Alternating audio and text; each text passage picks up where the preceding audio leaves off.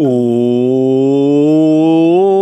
mi gente, buen día. Bienvenidos a otro episodio de Mañanas con Leo. Soy su anfitrión, Leo. Lunes 25 de marzo. Qué hermosa es la vida, mi gente. Y qué hermosa cuando comenzamos nuestros días revitalizados después de haber dormido rico, de haber dormido bien y de haber dormido lo suficiente. Porque este es un tema que nosotros como sociedad estamos dejando atrás, creo yo. Y aun cuando me levanto bastante temprano, casi todos los días, para comenzar este podcast o por un montón de otras actividades, siempre intento dormir lo mínimo cerca de esas recomendadas 8 horas. Y sé que no soy perfecto y ustedes tampoco lo serán, que hay muchas veces que no llegamos a dormir esa cantidad de horas, pero existe una presión muy fuerte en nuestra cultura y en nuestra sociedad para prácticamente no dormir casi nada o dormir súper mal.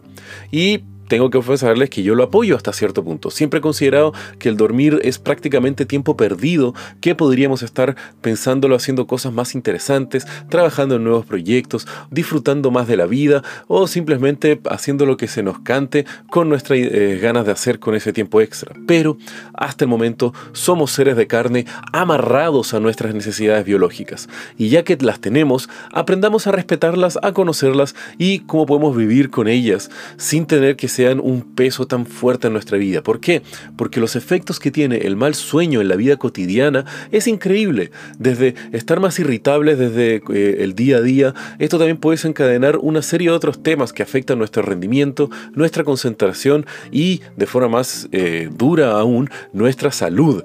Tanto así que eh, podemos tener efectos bastante adversos como mayores índices de enfermedades cardíacas y al mismo tiempo afectando nuestras vidas personales, como por ejemplo, como ya he mencionado, somos más irritables y esto puede ir en desmedro de nuestras relaciones interpersonales.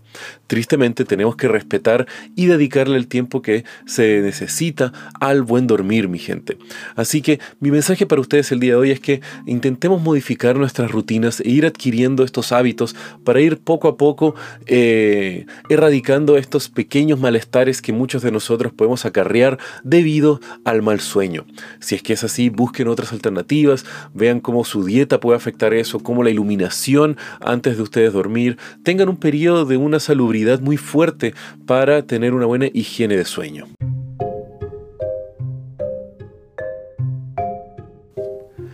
Y bueno, hablando de distintas necesidades humanas, yo creo que eh, podemos analizar mucho los distintos textos en los cuales hablan de cómo las necesidades humanas son casi inalcanzables de suplir. Una vez que estamos con hambre, comemos y al poco tiempo nos da hambre otra vez, muchas veces sin tener una real necesidad calórica para ello. Y obviamente van escalando las órdenes de las prioridades de las necesidades humanas y yo creo que la mayoría de nosotros, con una relativa imperfección, estamos ya en la punta de nuestras pirámides de necesidades básicas según la teoría de Maslow.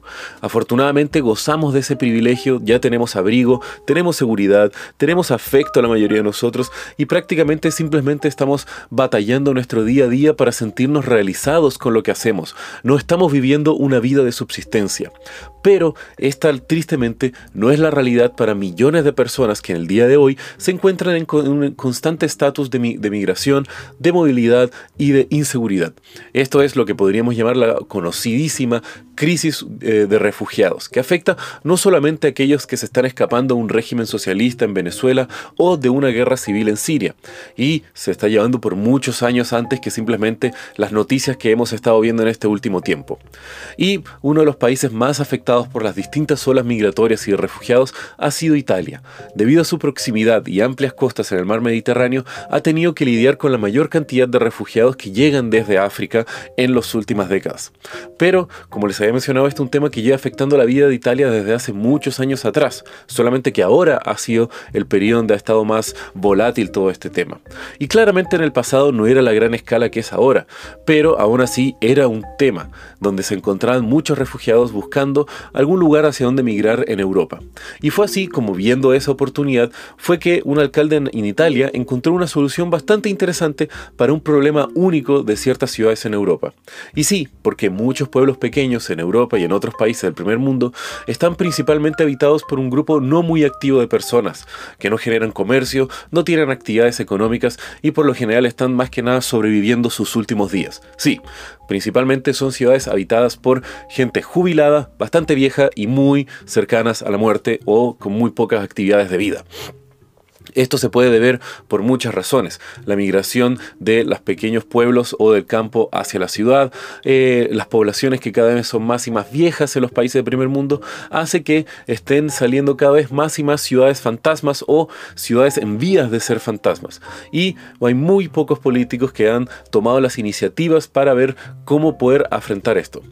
Y así fue como en principios de los años 2000 el alcalde de la ciudad de Riace, en Italia, eh, Domenico Lucano, decidió atraer y al mismo tiempo hacer un llamado a refugiados inmigrantes a que vinieran a su pequeña ciudad de Riace, aceptando de brazos abiertos a un número limitado de migrantes para reactivar la economía local y traer vida y sangre nueva a una ciudad que estaba en camino a extinguirse.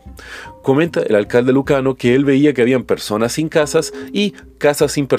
Entonces decidió aliarse con distintas ONGs para promover la ciudad y atraer que la gente venga a vivir a su pequeño pueblito de Riache. Con el pasar de los años fueron llegando cada vez más y más personas guiadas por distintas organizaciones o simplemente porque habían escuchado sobre la ciudad de Riache y los beneficios que le entregaban para refugiados, inmigrantes y exiliados.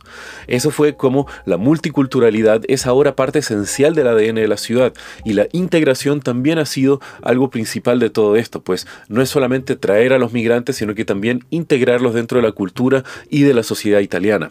Tanto así que los niños que llegaron años atrás gracias a este programa, ya en el día de hoy hablan fluido italiano, van a los colegios públicos de la ciudad y además de hablar su lengua materna, muchos de ellos también se encuentran hablando inglés, siendo este el idioma que conecta a las diversas naciones que viven dentro de Riache.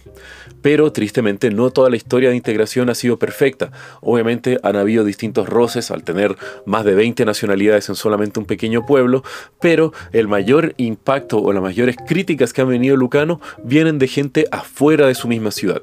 Tanto así que, después de ser reelecto por un tercer periodo, el alcalde Lucano recibió un atentado contra su vida, siendo el restaurante donde él se encontraba cenando baleado por personas desconocidas. Por suerte, nadie salió herido, pero al poco tiempo, dos de sus perros que se encontraban en su misma casa fueron envenenados por la mafia local. Esto comenzó a mostrar que había personas que se oponían al modelo de Riache y al mismo tiempo a la visión integradora del alcalde Lucano. Pero aún así él siguió con su plan y con su visión de revitalizar y atraer personas a su ciudad. Tristemente, ya también comenzó a tener opositores políticos y fue tanto así que en el año 2017 el alcalde Lucano fue arrestado por supuestos cargos de incentivar la migración ilegal a Italia y al mismo tiempo con cargos de diversación de dineros públicos. Ambos cargos se ven que fueron empujados por una agenda política, principalmente por el ministro de Interior en ese momento, Matteo Salvini, un político de la Liga Norte que es un partido político dentro de Italia con una política bastante fuerte y opositora a las migraciones que ha recibido ese país en los últimos años.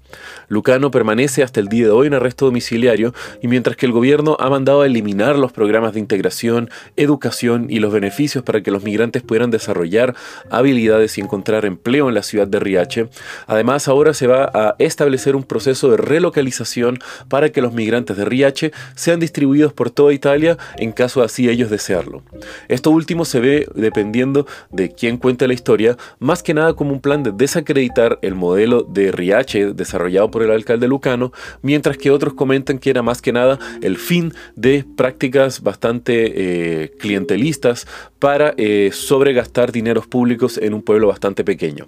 ¿Y qué opinan ustedes, mi, gente? Después de escuchar esta historia, ¿ustedes creen que el plan del alcalde Lucano para traer, capacitar a los migrantes y salvar a su pueblo fantasma era algo beneficioso para la sociedad o era simplemente una forma para él mantener su cargo atrayendo a nuevos electores que obviamente lo verían a él como un casi salvador personal. Yo personalmente encuentro que me parece interesante el modelo RH y es una pena que se haya cortado de forma tan abrupta. Posiblemente de haberse dado más tiempo, podríamos tener más datos duros que podamos extraer de ese ejemplo y al mismo tiempo adaptar el modelo para las necesidades de distintos países. Y bueno mi gente, si quieren saber más de lo que les sale el día de hoy, pueden ver los links en la descripción del episodio y como ya saben, que tengan un muy buen día, los quiero mi gente, besos.